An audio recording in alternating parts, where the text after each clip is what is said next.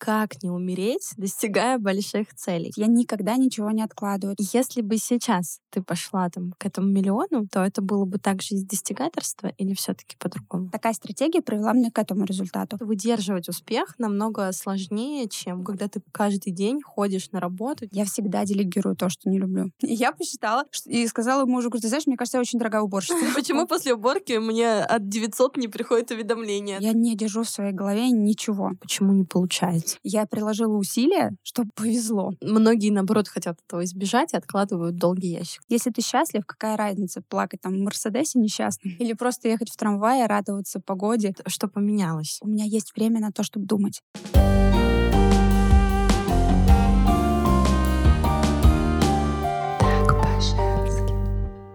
Всем привет, я Марина Якимова, это мои авторские беседы «Так по-женски», и сегодня мы поговорим, как не умереть, достигая больших целей. В чем секрет тех, у кого получается, и как совмещать в себе несколько ролей. У меня в студии предприниматель, собственник бухгалтерского агентства, где на данный момент обслуживается более 370 компаний, мама, которая за 11 месяцев стала миллионером, захотела и стала. Как мы сейчас будем выяснять с Надеждой Нестеровой. Надежда, привет.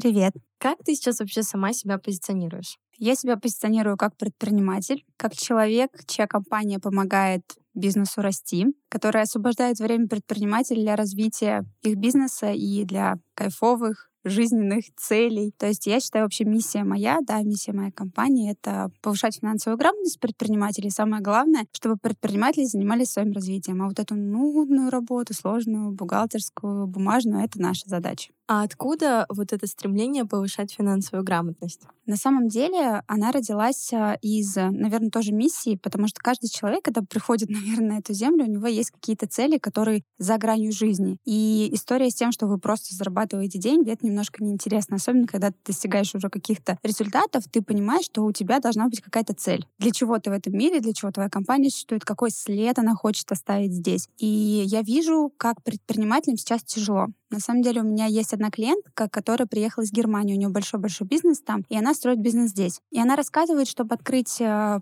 бизнес э, в Германии, ты должен обладать определенными знаниями, минимум знаний для того, чтобы начать. К сожалению, в России еще на том уровне предпринимательства, на том, что открывается бизнес, предприниматель ничего не знает. Он не знает ни с точки зрения налогов, не знает с точки зрения каких-то элементарных юридических вещей. И он попадает очень часто в сложные ситуации. Иногда заканчивается это банкротством просто по незнанию. Поэтому, когда приходит предприниматель, мне реально искренне хочется ему помочь. И все мои сотрудники нацелены на то, чтобы сделать жизнь предпринимателя легче, рассказать, объяснить, и чтобы он свой путь выстраивал проще. Ну вот, наверное, в этом миссия. А ты всегда хотела быть бухгалтером? Откуда вот эта любовь э, к бумажным делам? Потому что, мне кажется, многие, наоборот, хотят этого избежать и откладывают долгий ящик.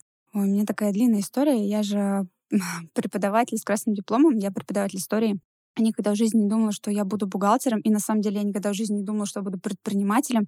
Есть люди, которые об этом мечтают там с детства. Например, мои дети хотят быть предпринимателем. Я так не думаю. Потому что они смотрят на тебя. Да, наверное, они смотрят на меня, и я рада, что я буду для них положительным примером, надеюсь. Так получилось в моей жизни, да, так сложились обстоятельства, что я попала на работу бухгалтером. Мне очень нужна была работа. И мне очень повезло, меня взяли без опыта. Я просто погуглила, что такое дебет-кредит. Ну, серьезно. Я погуглила в интернете, пришла на собеседование, говорю, мне очень нужна работа. Вот. Мне бухгалтер главный на меня посмотрел и говорит, я надеюсь, что ты будешь хорошо работать, работы много. Я говорю, окей, я все смогу.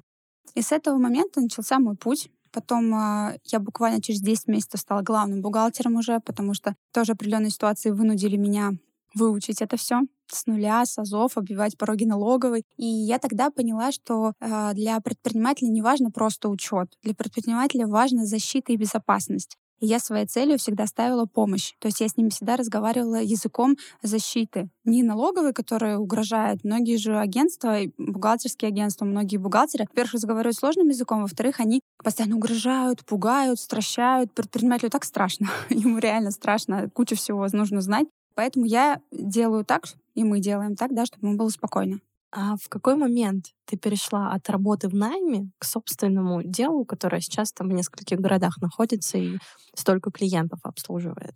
Ну, это тоже такая история. Я никогда об этом тоже не думала. Я оказалась в декрете. Мне нужны были деньги. И я понимала, что у меня есть свободное время. Ну, как в декрете у мамы свободное время, но можно было выстроить свой график таким образом, чтобы уделять время и работе, потому что мне всегда было интересное развитие и так далее. Я стала брать небольшие компании на обслуживание, стали обращаться друзья, знакомые. Я же не из Екатеринбурга, я из маленького города, ну, это, в принципе, областной город, из города Иваново. И когда в Екатеринбург мы приехали, вот тогда у меня возникла идея, что я хочу открыть свой офис. На самом деле идея была банальна. Я думала так, что если э, вдруг со мной что-то случится, мало ли, я заболею, заболеет мой ребенок, я не смогу оказывать услуги клиентам, они получат штрафы, я их подведу. И мне нужны люди, которые бы мне, меня защитили, да, то же самое, да, которые подстелили бы соломку. Мало ли, и так начали появляться сотрудники, и клиенты росли. Что сейчас мешает предпринимателям расти? Вот ну, у тебя за 11 месяцев такой классный результат, очень быстрый, ты быстро пришла к своей цели. Многие ставят и каждый год, и не получается, и переписывают одни и те же цели. Вот как думаешь, почему не получается?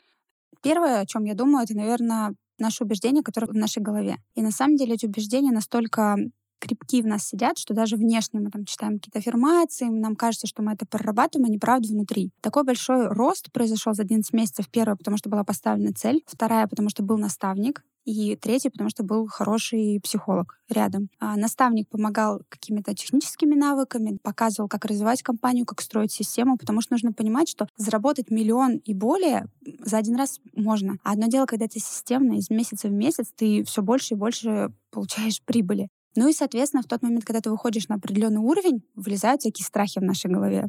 С детства, откуда-то из другого места. Тут появляется психолог, который тебе помогает в этом всем. Я считаю, что одному очень тяжело. Я глубоко убеждена, что каждый человек может добиться результата. Вопрос того, что сколько времени на это уйдет. Если ты хочешь быстрых результатов, и ты к этому готов, нужно брать опыт людей, которые в этом уже разбираются. Вот, и я пошла по наименьшему пути сопротивления, наверное. Я нашла наставника, кто мне помогал развиваться. И этот человек рядом со мной до сих пор, он меня растит, э, и дальше больше. Тут все просто, на самом деле. Мешают именно страхи в голове, наверное, еще откладывание. Потому что я всегда, это во всех сферах личной жизни, то есть я никогда ничего не откладываю. То есть я получила информацию сейчас с обучения, я сразу внедряю. Сразу, сразу. То есть я сразу даю задание команде, никогда ничего не откладываю. Есть люди, которые, вот я говорю, нужно, например, заказать что-то.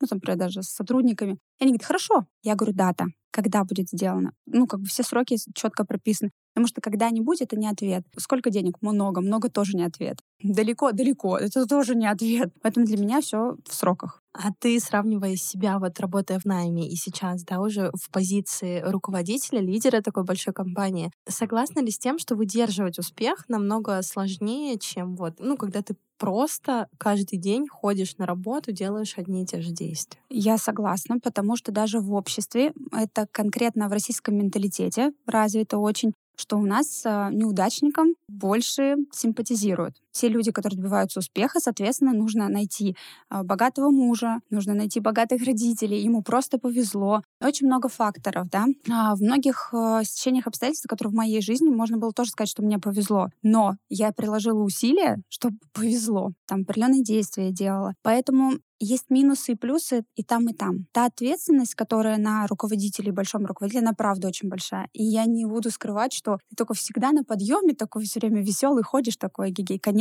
бывают ситуации спада. Когда ты понимаешь, что, например, фонд твоей зарплаты сотрудников, он очень большой. Ежемесячно у кого-то столько оборотов в принципе нет в компаниях. И это груз ответственности, особенно девочки. Но это мой выбор, я четко это понимаю, и это выбор каждого человека. Быть в найме — это тоже хорошо. Есть люди, которые в найме прекрасно себя чувствуют. Вообще, я считаю, что самая главная задача человека — быть счастливым. А где ты счастлив? Там или в другом месте, каждый сам определяет. Если ты счастлив, какая разница, плакать там в Мерседесе несчастным, да, или просто ехать в трамвае, радоваться погоде, быть настоящим счастливым человеком.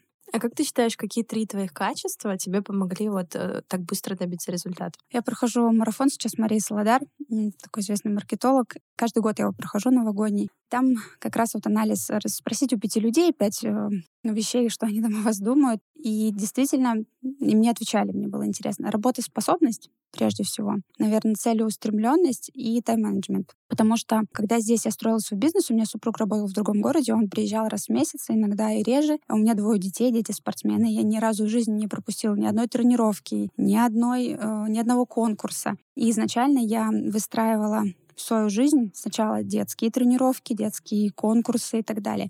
А в свободное от этого время я уже выстраивала работу. То есть первое место — это всегда семья, второе — это работа, ну, третье я, наверное, это может быть неправильно, но именно такая стратегия привела меня к этому результату. Чтобы получить следующий результат, нужно будет уже менять стратегию, и мы сейчас ее меняем.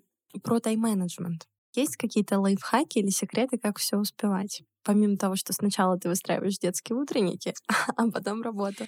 Если мы берем тайм-менеджмент по работе, а, многие меня спрашивают, у меня одно время было наставничество для руководителей бухгалтерских агентств, но всем же было очень интересно, как так добиться быстрого успеха. А я все время говорила, вот когда перед вами пул задач, во-первых, всегда все записываю. Я не держу в своей голове ничего. То есть у меня всегда все записано а, в календаре. И я всегда смотрю на задачи и понимаю, утро, я жаворонок. И мой, мой жизненный цикл выстроен таким образом, что с утра я лучше решаю какие-то сложные задачи и а, ранжирую задачи по такому принципу. То, что принесет мне сейчас деньги. То есть мне нужно, например, пообщаться с клиентом или мне нужно там решить какую-то задачу, мне нужно куда-то съездить. Я рассматриваю все задачи из расчета того, что сейчас или в ближайшем будущем принесет денежные средства. А следующая задача — того, от чего я получаю удовольствие. И, соответственно, я выстраиваю весь свой цикл работы а именно таким образом. Насчет делегирования я всегда делегирую то, что не люблю. Не знаю. То есть ты к этому не пришла? Просто всегда так было? Да нет, конечно. Я, естественно, а, все делала сама. Но я не из тех людей, которые считают, знаете, сделай, чтобы сделать хорошо, сделай сама. Нет, это не я.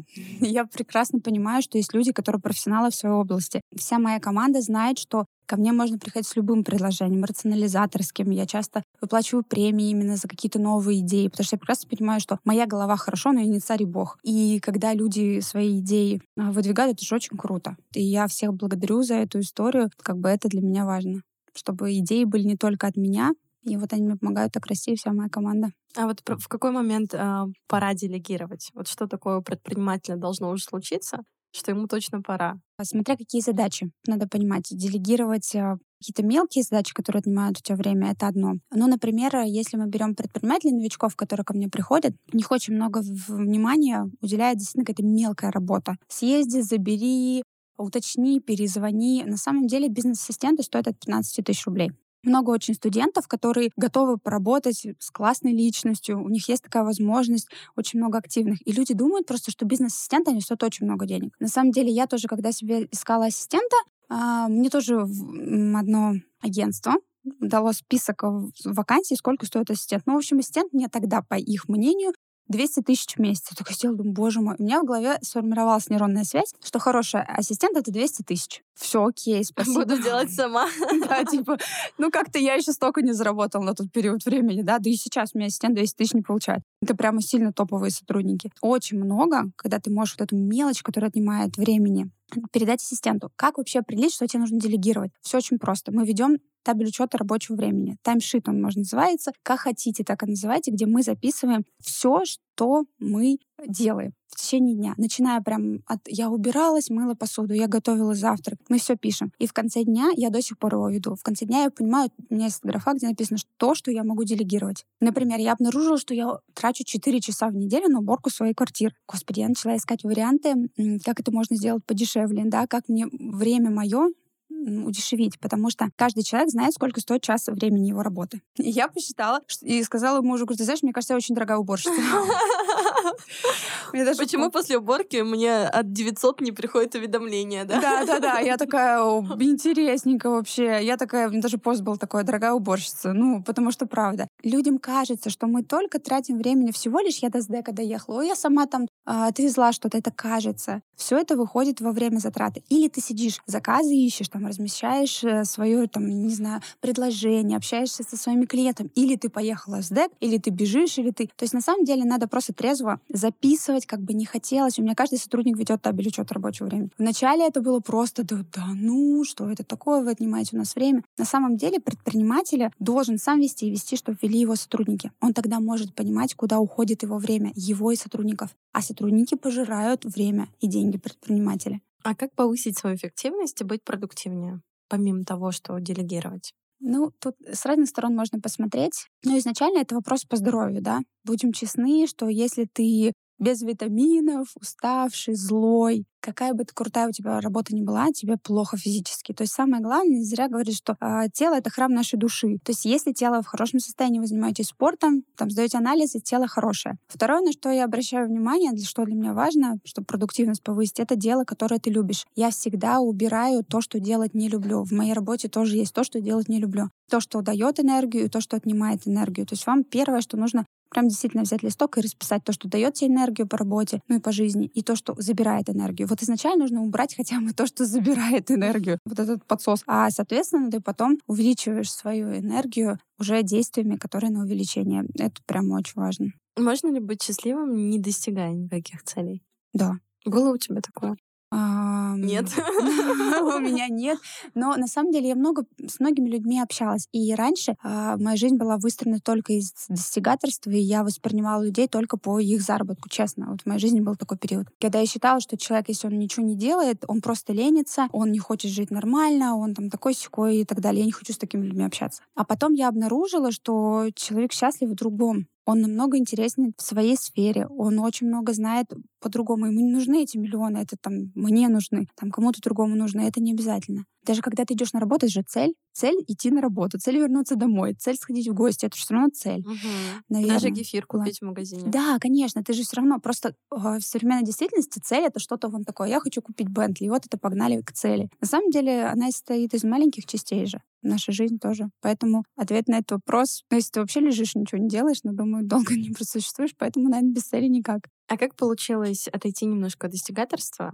Судя по, вот, по тому, что ты сказала раньше, там я mm-hmm. была про достигаторство, сейчас как? И вот что поменялось? Наверное, когда цель была уже достигнута. Я не смогла остановиться до определенного момента. То есть, когда цель уже достигнута, и ты понимаешь, что наступил тот момент, ты уже начинаешь задумываться о чем-то другом. Когда закрыты базовые потребности, у нас же есть разные уровни там заработка, там 100, 300, 500 миллион, там 3 миллиона и так далее. То есть есть понятие закрытия базовых потребностей твоей семьи. И когда вот это все закрыто, ты... У меня есть один клиент, он часто полетает в Екатеринбург, он из другого города, и он говорит, Найт, ну вот знаешь, денег столько, что ну ты же не будешь красную икру есть целыми днями, да, вот ложками. Ты не будешь гучевские носки каждый день выкидывать после того, чтобы стирать. Я только один раз их ношу. Ну, типа, да. Нет, и ты уже начинаешь в своей жизни задумываться о чем-то другом. Что окей, я как-то бы по-другому хотела выстраивать свою жизнь. И пока люди вот в этой гонке, мне немножко их тоже жалко, потому что они закрывают свои базовые потребности. Господи, где взять денег заплатить за детей за тренировку? У них просто физически нет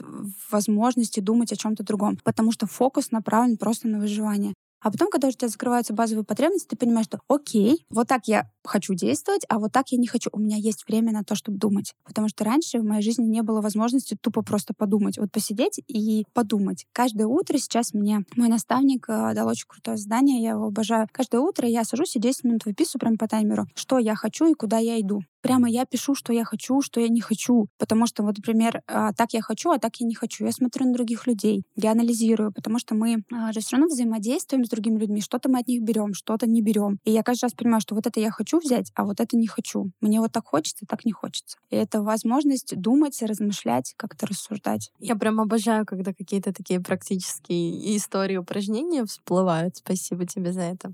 Если бы сейчас ты пошла там к этому миллиону, то это было бы также из достигаторства или все-таки по-другому? Точно по-другому. Сейчас э, мы идем к трем миллионам. Да, ну сначала к двум, да, но уже скоро к двум. То есть достичь миллионов достигаторств можно, достичь трех уже невозможно. То есть физически ты не можешь это сделать. То есть нужно понимать, что путь какой-то другой. Нужно этот путь изменить. Я, честно, сильно испортила свое здоровье. А, я пропустила, возможно, важные моменты своей жизни. И я понимаю, что за вот этой гонкой ты просто не замечаешь, как проходит твоя жизнь. Может быть, это банально, но действительно, жизнь, она же каждый день. И если мы умудряемся наслаждаться, если умудряемся ну, смотреть по сторонам, это же классно. Поэтому сейчас базовые потребности закрыты, и я не буду точно идти так же. И тогда я бы тоже шла каким-то другим путем однозначно. Потому что были тяжелые ситуации, было выгорание, было состояние, когда ты лежишь и смотришь в потолок. Это буквально прошлый Новый год. И, и... цель уже не радует. Тебя ничего не радует. Я историю расскажу. Прошлый Новый год мы делаем хорошие результаты, мы активно идем к этой цели, потому что там в июне мы ее уже закрыли, то есть полпути пройдено. Новый год мои сотрудники, которые зарабатывают ну, в несколько раз меньше меня, шлют, знаете, поздравления в чат, и все такие счастливые, все такие красивые в платьях. А я лежу дома у мамы и просто смотрю в потолок. Мне мама говорит, Надь, ну давай оденься хотя бы. Пойдем. Я говорю, мама, я вообще ничего не хочу. И вот у тебя лежит на счету очень много денег, а тебе просто ничего не хочется. И в тот момент я поняла, что и чего. То есть человек зарабатывает там 80 тысяч, он такой счастливый, он бежит за подарками, он получил эту зарплату. Ты зарабатываешь 600, и ты такой, тебе вообще ничего не надо. Ты настолько устал, что твоему телу, то есть твоей физической оболочке просто физически ничего не нужно. И для чего эти деньги тогда? И вот я тогда очень много думала, писала в эти новогодние праздники, и я вышла из этого состояния, ну, психолог со мной разговаривала, и я, я поняла, что я так точно не хочу. И тогда я эту цель отпустила. После Нового года я решила, что мне этот миллион не нужен. И как только я его решила отпустить, я очень быстро до него дошла немножко ты уже э, подраскрыла, да, но если без этого выгорания, вот как достигать и не умирать при этом, чтобы не лежать под Новый год, чтобы у тебя там было и 600 миллионов и так далее, но ты радовался жизни. Тоже одно из практических заданий, которое очень хорошо помогает э, измерить температуру по палате. Каждый вечер я анализирую свой день и понимаю, что в этом дне было, что я хорошо сделала, что я сделала плохо. И очень важно, как бы не говорили про отдых. Я не из тех людей, которые думают, вот что нужно медитировать, и твои деньги будут. Но я... Я богатая женщина, аффирмации, да? Да, но при этом я четко понимаю, что без этого тоже никак. То есть мы должны свою жизнь сочетать, потому что научно же доказано, что медитация очень положительно влияет на мозг. То есть они улучшают наши там нейронные связи, и они правда нам нужны. Это спокойствие нужно. И каждый день я смотрела, окей, вот сейчас я этот день провела очень тяжело. Я очень устала. Что я получила? Я получила два договора, которые там полторы тысячи рублей составляют. Я очень сильно выдохлась. Как сделать по-другому? И каждый раз я рефлексирую. То есть каждый человек должен понимать. И обязательно, ну то есть хотя бы минимум раз в неделю человек должен отдыхать, отключать. Как бы тяжело не было, как казалось бы, что все без тебя разрушится.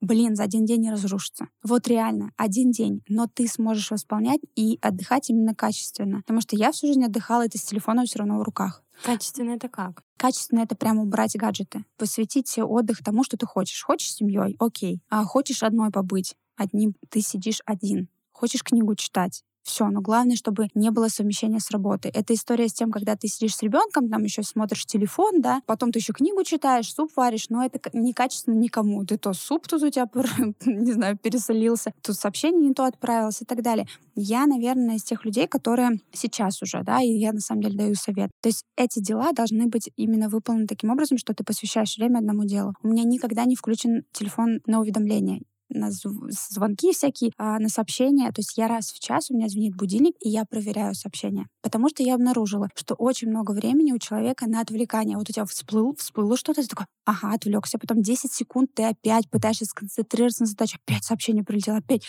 Господи. Я решила, что каждый час у меня звонит будильник, и я просматриваю сообщение скопом. Потом опять каждый час. Никто не умер, ни клиенты не обижаются, ничего. Но у меня столько времени высвободилось. Действительно. И есть же там история помидорки или как это, 50 uh-huh. на 10, да, кто-то работает. То есть каждый выбирает для себя определенную методику. И моя методика такая, что я проверяю раз в час сообщение, и я концентрированно делаю задачу, не переключаюсь, потом делаю следующую задачу. Есть мнение, что вот там первую вы там 100, 200, 300 тысяч нужно прям работать, работать чисто на инструментах, энтузиазме, но также э, в тех же соцсетях, да, многие блогеры рассказывают про легкость, вот это, что все должно быть легко и просто. Как ты считаешь, вот если первые, да, там какие-то уже значимые деньги зарабатывать, это все-таки через усилия или вот можно в легкости добиться? И что вообще такое легкость в бизнесе? Я думаю, что можно все возможно. То есть все, что ты хочешь, возможно. Для каждого человека понятие легкости абсолютно разное. То же самое, как, скажем так, термин сложности. Потому что я все время маме своей говорю, что у меня вообще легкая жизнь. Она на меня смотрит и говорит, Надя, это просто в твоем понимании, я говорит, уже умерла бы давно. И тут важно, что каждый что наделяет понятие легкость. Ведь нам кажется, что блогеры, вот они все в легкости достигают, но никто не знает, что на самом деле, как это за гранью камеры. У нас очень много блогеров на сопровождении, и я вижу, как они пашут. И самое интересное, что многие рассказывают, что это легкость, а на самом деле не пашут. Просто Поэтому, чтобы продать. Чтобы продать эту легкость. Но по факту это немножко не так. И тут надо тоже понимать, что смотря какие ниши. Ниши эзотерики, ниши ну, вот этой подобной коучингу. Наверное, да, там, возможно, про легкость есть возможность. Но каждый же человек сам определяет, сложно это или нет. Кто-то решает, что это не сложно, и для меня это легкость. И каждый может сказать, да я легко всему набился. А кто-то такой же путь опишет, что он сложный. Поэтому я могу сказать, что да, так можно, но не нужно надеяться, что легкость это на Бали с кальянчиком, и у тебя тут согласятся деньги. Но это тоже, ну это реально неправда. Или ты прикладывал очень много усилий, чтобы выстроить систему и команду, и потом ты делаешь в легкости это, потому что у тебя уже налажена команда. То есть самое важное же система. То есть и систему надо строить с самого начала. Понимать, что ты занимаешься бизнесом, а не самозанятостью. Строй систему, описывай регламенты, прописывай все. Верь, что твоя команда и компания будет самая крутая. Я изначально думала, что как только появились офисы, что мы будем большие и крупные. Мои сотрудники мне на годовщину компании подарили карту мира. То есть даже не карту России, а карту мира. Да, и они сказали, что мы ждем, да, что мы станем мировой компанией. И это очень круто. И изначально тебе кажется, что вроде я малыш, а представь, что ты не совсем не малыш. Ты строй компанию так, как будто ты директор завода. И люди это считывают и верят настолько. Естественно. Мы все животные. Люди очень верят человеку. И то, как он говорит, как преподносит, эту уверенность, она очень считывается. И когда вот ты здесь с клиентом вот, ну, вот так вот разговариваешь, но он же тоже понимает. Он понимает, что ты какой-то неуверенный, что, возможно, ты такой же продукт делаешь. А когда ты уверен, то все получается. А что для тебя важно в людях, которых ты берешь на работу? Какие-то качества? У меня вообще очень своеобразное собеседование, на самом деле, проходит. Естественно, как бы мы не можем взять главного бухгалтера, который, знаете, пришел, он просто хороший человек.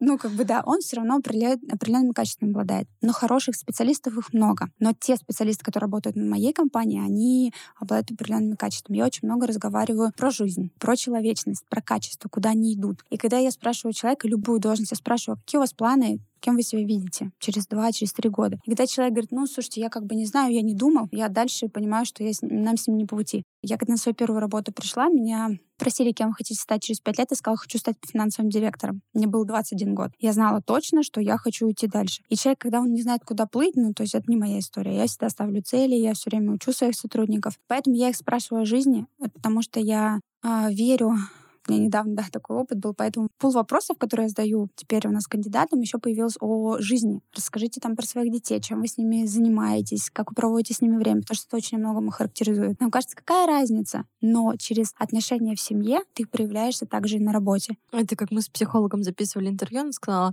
то, как мы выстраиваем отношения, это, в принципе, совсем там с деньгами, с мамой, с партнером, что там паттерны одни и те же. Сто процентов. Поэтому история, когда на собеседовании была девушка, которая, ну, там, отдала ребеночка на воспитание маме. Я не спорю, что в жизни бывают разные ситуации. Но когда я посмотрела ее работу, которую она меняла каждые полгода, у меня вопрос. То есть это то же самое. То есть это какое-то непостоянство, это... То есть ответственность. Говорят, что самые лучшие работники — это э, мамы с ипотекой. Им нужно себя тащить, да, и ребеночка тащить. Но на самом деле очень быстро определить, человек нормальный или нет в диалоге. Мне буквально 10 минут достаточно, чтобы определить. Потому что сейчас у нас тестирование проходит у главного бухгалтера или там у старших первичников, да, на какую должность смотря, а потом ждет собеседование со мной. И мне легко посмотреть на человека, со мной по пути или нет. А как ты относишься к э, неудачам? Потому что очень легко впасть в апатию, да, и не идти дальше. Вот как развиваться в моменты кризиса? Знаешь, есть э, люди-пчелы и люди-мухи. Мне мама когда-то в детстве рассказала эту историю. Есть люди-мухи, которые даже когда все хорошо, они, знаешь, вычленяют, ну, вот это что-то говно, вот это что-то плохо. да? Да, стопудово.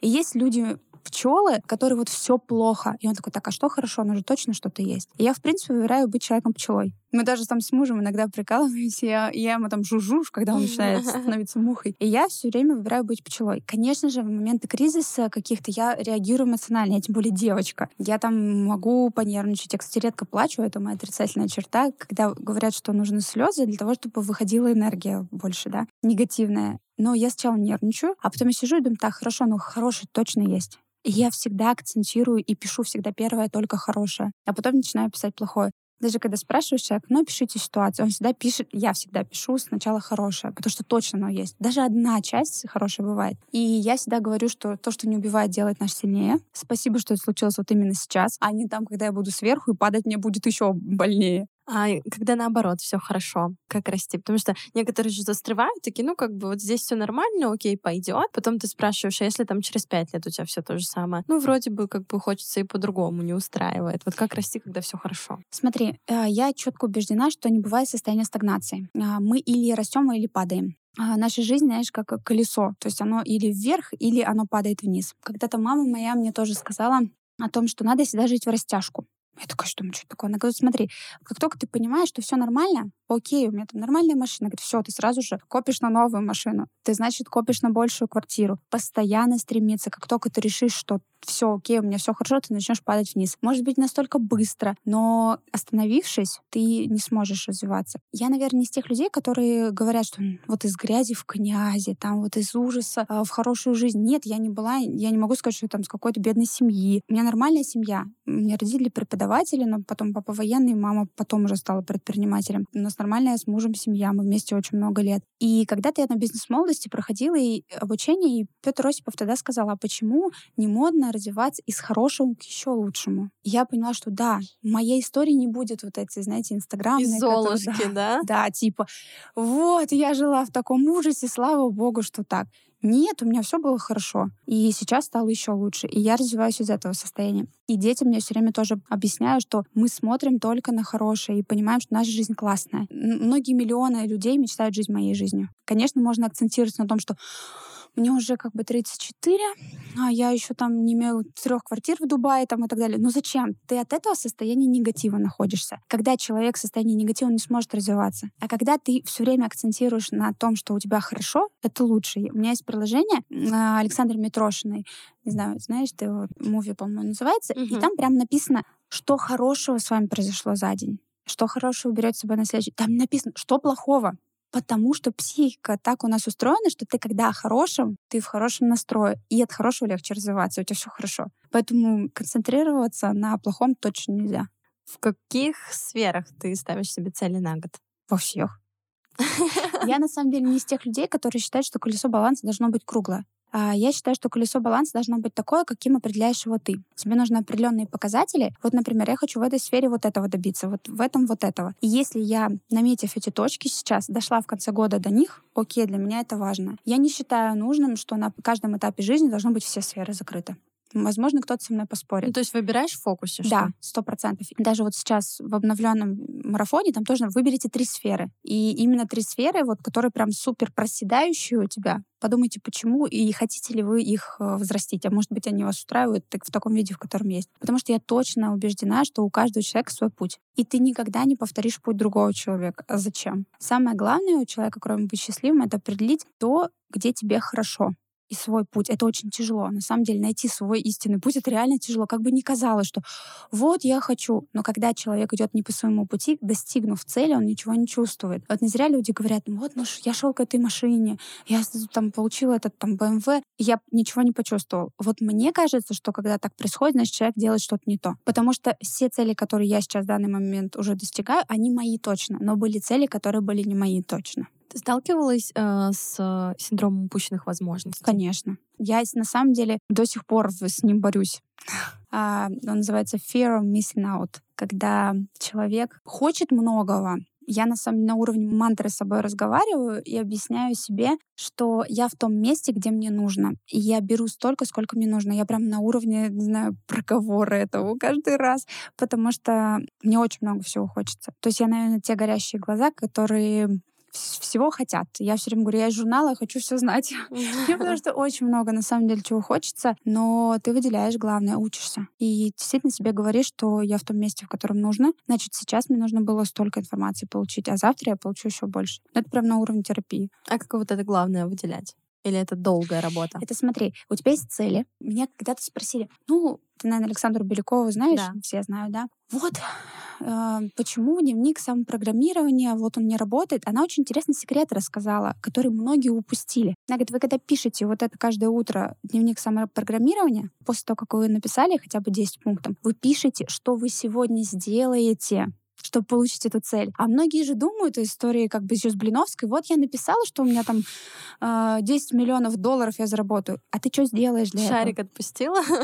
Поэтому у Беляковой при всей ее... У нее крутые медитации, кто-то считает ее сумасшедшей, но вот этот момент проделания они почему-то упускают. Ну, наверное, это психика человека, то, что они Тяжело. ждут. Ну, конечно. А она четко рассказывает, не во всех, кстати, своих видео, что вы, когда написали, распишите. Например, я хочу весить там 60 килограмм. Окей, сегодня я что делаю? Я там не ем сладкое после обеда, я ты-ты-ты-ты. Я хочу зарабатывать миллион в месяц. Что я сделаю сегодня? И ты действуешь целый день по этому плану. И только тогда у тебя будет результат. К сожалению, без действий, ну, не получится. Ну, нет еще таких возможностей. А как ты считаешь, сколько в фокусе вот можно одновременно держать цели? Потому что мы на год... Вот у меня то же самое. У меня тоже есть этот синдром. Я напишу себе 800 целей. Вот если надо написать список 100 желаний, я могу написать хоть 200.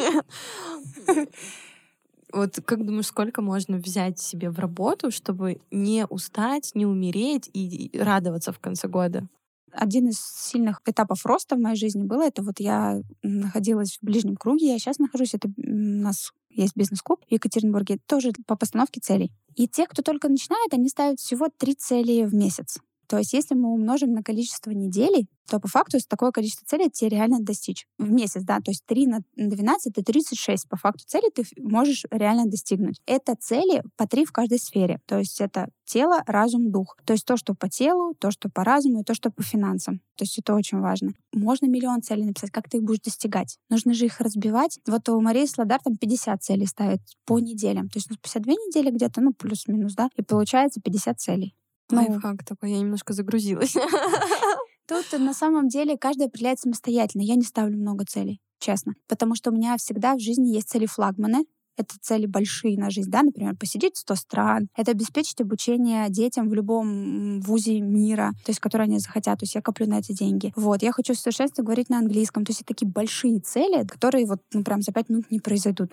Вот, и 100 стран посетить тоже невозможно. И в разрезе этих больших целей а, я пишу маленькие. Что я в этом году могу достигнуть? Что я хочу? И мне так проще. Я все время говорю, что достигнуть лучше 10 целей, и ты в состоянии «я молодец», чем достигнуть 90, а ты 100 ставила, и будет ощущение, угу. что ты что-то не до. Вот как только понимаешь, что ты, окей, я 10 сделала, на следующий год ставишь там 15, ну, к примеру, это условно, да, или 50, на следующий год 60. Самое важное в психологии и вообще в жизни все время чувствовать это положительный настрой, потому что состояние, что ты говно, никто не развивается. Но это морковка спереди, морковка сзади. Плохо работает она сзади. Ну, мне кажется так. Даже вот э, тоже мы разговаривали, что если ты э, приняла решение попить воды, и ты идешь и пьешь воду, то ты себя чувствуешь лучше, чем если ты приняла решение и пошла и не попила. То есть психике не важно там, в чем успех. Абсолютно психике абсолютно не важно. Ты себе врешь, и ты себя обманываешь. Это знаешь из разряда, если ты себе пообещала купить что-то и не покупаешь, организм наш делает так, что сейчас я не буду стараться. Ты будешь думать, почему в этот раз у меня ничего не получилось? Потому что ты обещала организму, так, окей, вот я сейчас три месяца поработаю и поеду в Турцию. Потом случились какие-то обстоятельства. Нет денег, или я лучше на ремонт, я вот стены поклею на, там, не знаю, в детской. И ты не едешь.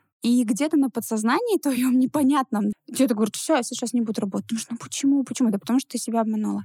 Или тогда не став таких больших обещаний. Это знаете, как в детстве, а, когда тебе родители что-то обещают большое, а потом бац и не делают. И ты как ребенок веришь. Разочарование. Разочарование. Внутри тебя сидит ребенок. И он также тебя ждет, что ты его родитель ему этот подарок дашь. А он такой, нет, поработай еще раз.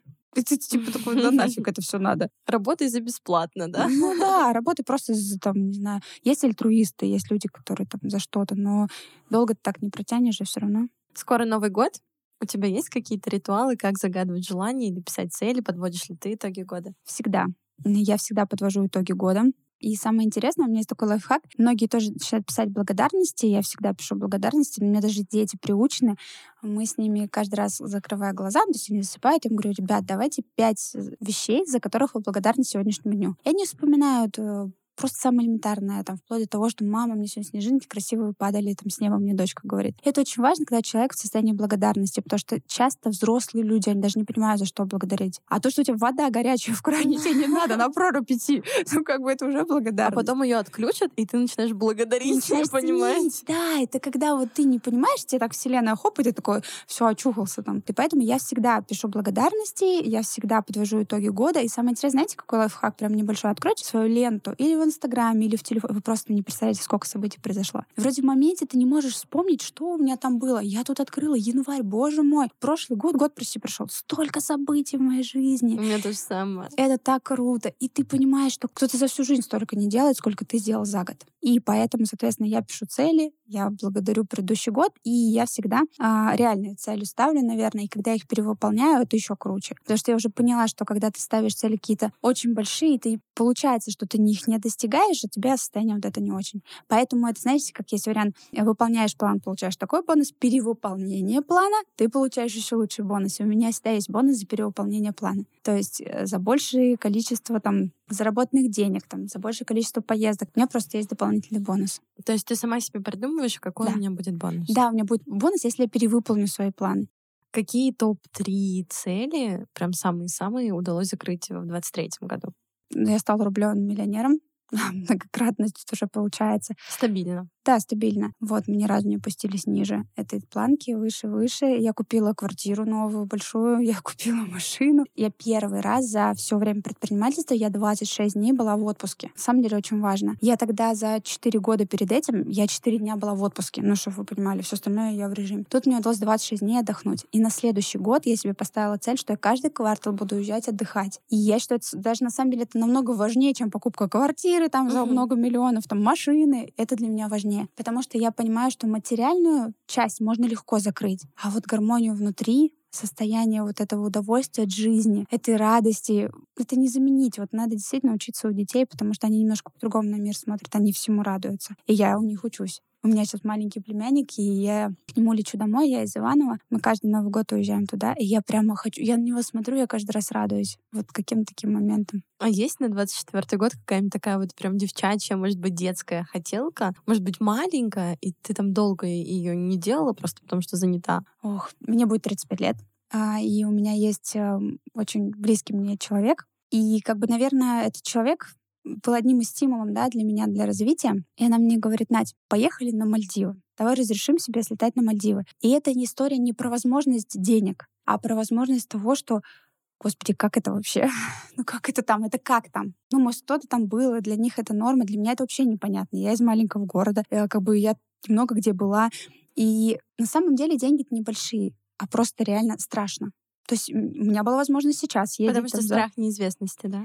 Потому что это как будто ты в другой какой-то mm-hmm. уровень идешь, и тебе непонятно, тебе просто страшно. И она говорит, давай запланируем с тобой просто подружками слетаем. И у нас с ней появился фонд. И причем этот фонд, ты его сейчас можешь взять, там реально не сильно большие деньги. Это кажется, что на Мальдивах нужно миллион. Если лететь, лететь на 7 дней, ну это порядка 300 тысяч. То есть это допустимые деньги. Эта мечта прямо такая, что мы к ней готовимся с ней. И я надеюсь, что она будет осуществлена в ближайшее время. Вот мы к ней идем. Прям как будто к ней готовимся. Еще, знаешь, такой очень осознанный уровень дружбы, где вы вместе можете вот такие моменты разделять и еще и готовиться к ним. Да, и самое интересное, я на самом деле думала раньше, что друзья они у нас из детства. Это не всегда так. У меня в моей жизни появилось три близких друга, вот мои взрослые. Вот мой очень близкий друг. Мы с ней дружим вообще недавно. Ну и реально, наверное, год с небольшим прям близко. Но действительно, твой человек, он приходит из ниоткуда, просто ты чувствуешь его на уровне, я не знаю, интуиции, и тебе с ним так хорошо, и вот это очень важно. О чем ты спрашиваешь себя каждый день? Ну вот вопросы, которые я задаю себе обычно, что я хочу и куда я иду. Это каждый день я спрашиваю. Потом я всегда себе вечером задаю вопрос, там, достаточно ли я уделила внимание прежде всего себе, потому что сейчас уже появилась на первое место я. Потому что когда я рассказывала, что сначала были дети, работа, а потом я там уже где-то. Сейчас я понимаю, что я тот человек, который все образует. Ну, в жизни каждого человека ты же э, человек образует все, что вокруг него. И говорят, что мама, женщина — это солнышко, которое всех обогревает. И если у нее все плохо, ну, поэтому я всегда спрашиваю так, я сегодня много времени себе уделила, или я так по остаточному принципу, там, за три минуты накрасилась, побежала, что-то для всех сделала, а ты где? И вот я когда собирала, кстати, обратную связь ага, от близких мне людей, они вот все говорили, что надо больше внимания уделять себе, поэтому фокус на 24 год, это действительно, это ведь про здоровый эгоизм, как мой психотерапевт говорит. Это не потому, что ты эгоист, нарцисс и так далее. Это просто, если тебе все хорошо, пустой сосуд не может наполнять никакой сосуд больше. Угу. Здорово. Пусть у тебя все получится. Спасибо. На этой прекрасной ноте мы будем заканчивать. У нас есть для вас подарок. Это гайд «Как достигать больших целей и не умереть». И там э, как раз-таки подробнее именно твоя методика. Да, именно то, что мне помогло, потому что много методик разных, и каждый человек находит какую-то свою. Ты собираешь одну, вторую информацию и берешь для себя и создаешь свой гайд. И каждый пусть человек тоже создаст свой гайд для него, да, который помогает ему По чуть-чуть везде да, посмотреть. Да, как да. я, короче, мне кажется, уже э, мой тайм-менеджмент это вот от одного гостя, от другого, вот так вот то, что заходит, то, что подходит. Это называется калибровка об других людей, потому что если мы будем находиться в комнате белой, мы не узнаем, что во внешнем мире происходит. Поэтому это здорово определять, вот это я беру себе, а вот это не беру, это мне нужно, а это не нужно. Спасибо тебе за это интервью. Спасибо большое, мне было очень приятно. Легко, самое главное. Да, мне тоже очень много полезного. А, я для себя беру, думаю, мои слушатели тоже. Послушать нас можно Apple Podcast, Яндекс Музыки, ВК Подкасты. Ставьте пять звездочек, оставляйте свои комментарии. В сторис делитесь инсайтами, отмечайте меня, отмечайте Надежду, ведь это так по-женски. Предыдущие эпизоды в открытом доступе, вы можете продолжить их слушать прямо сейчас. Так по-женски.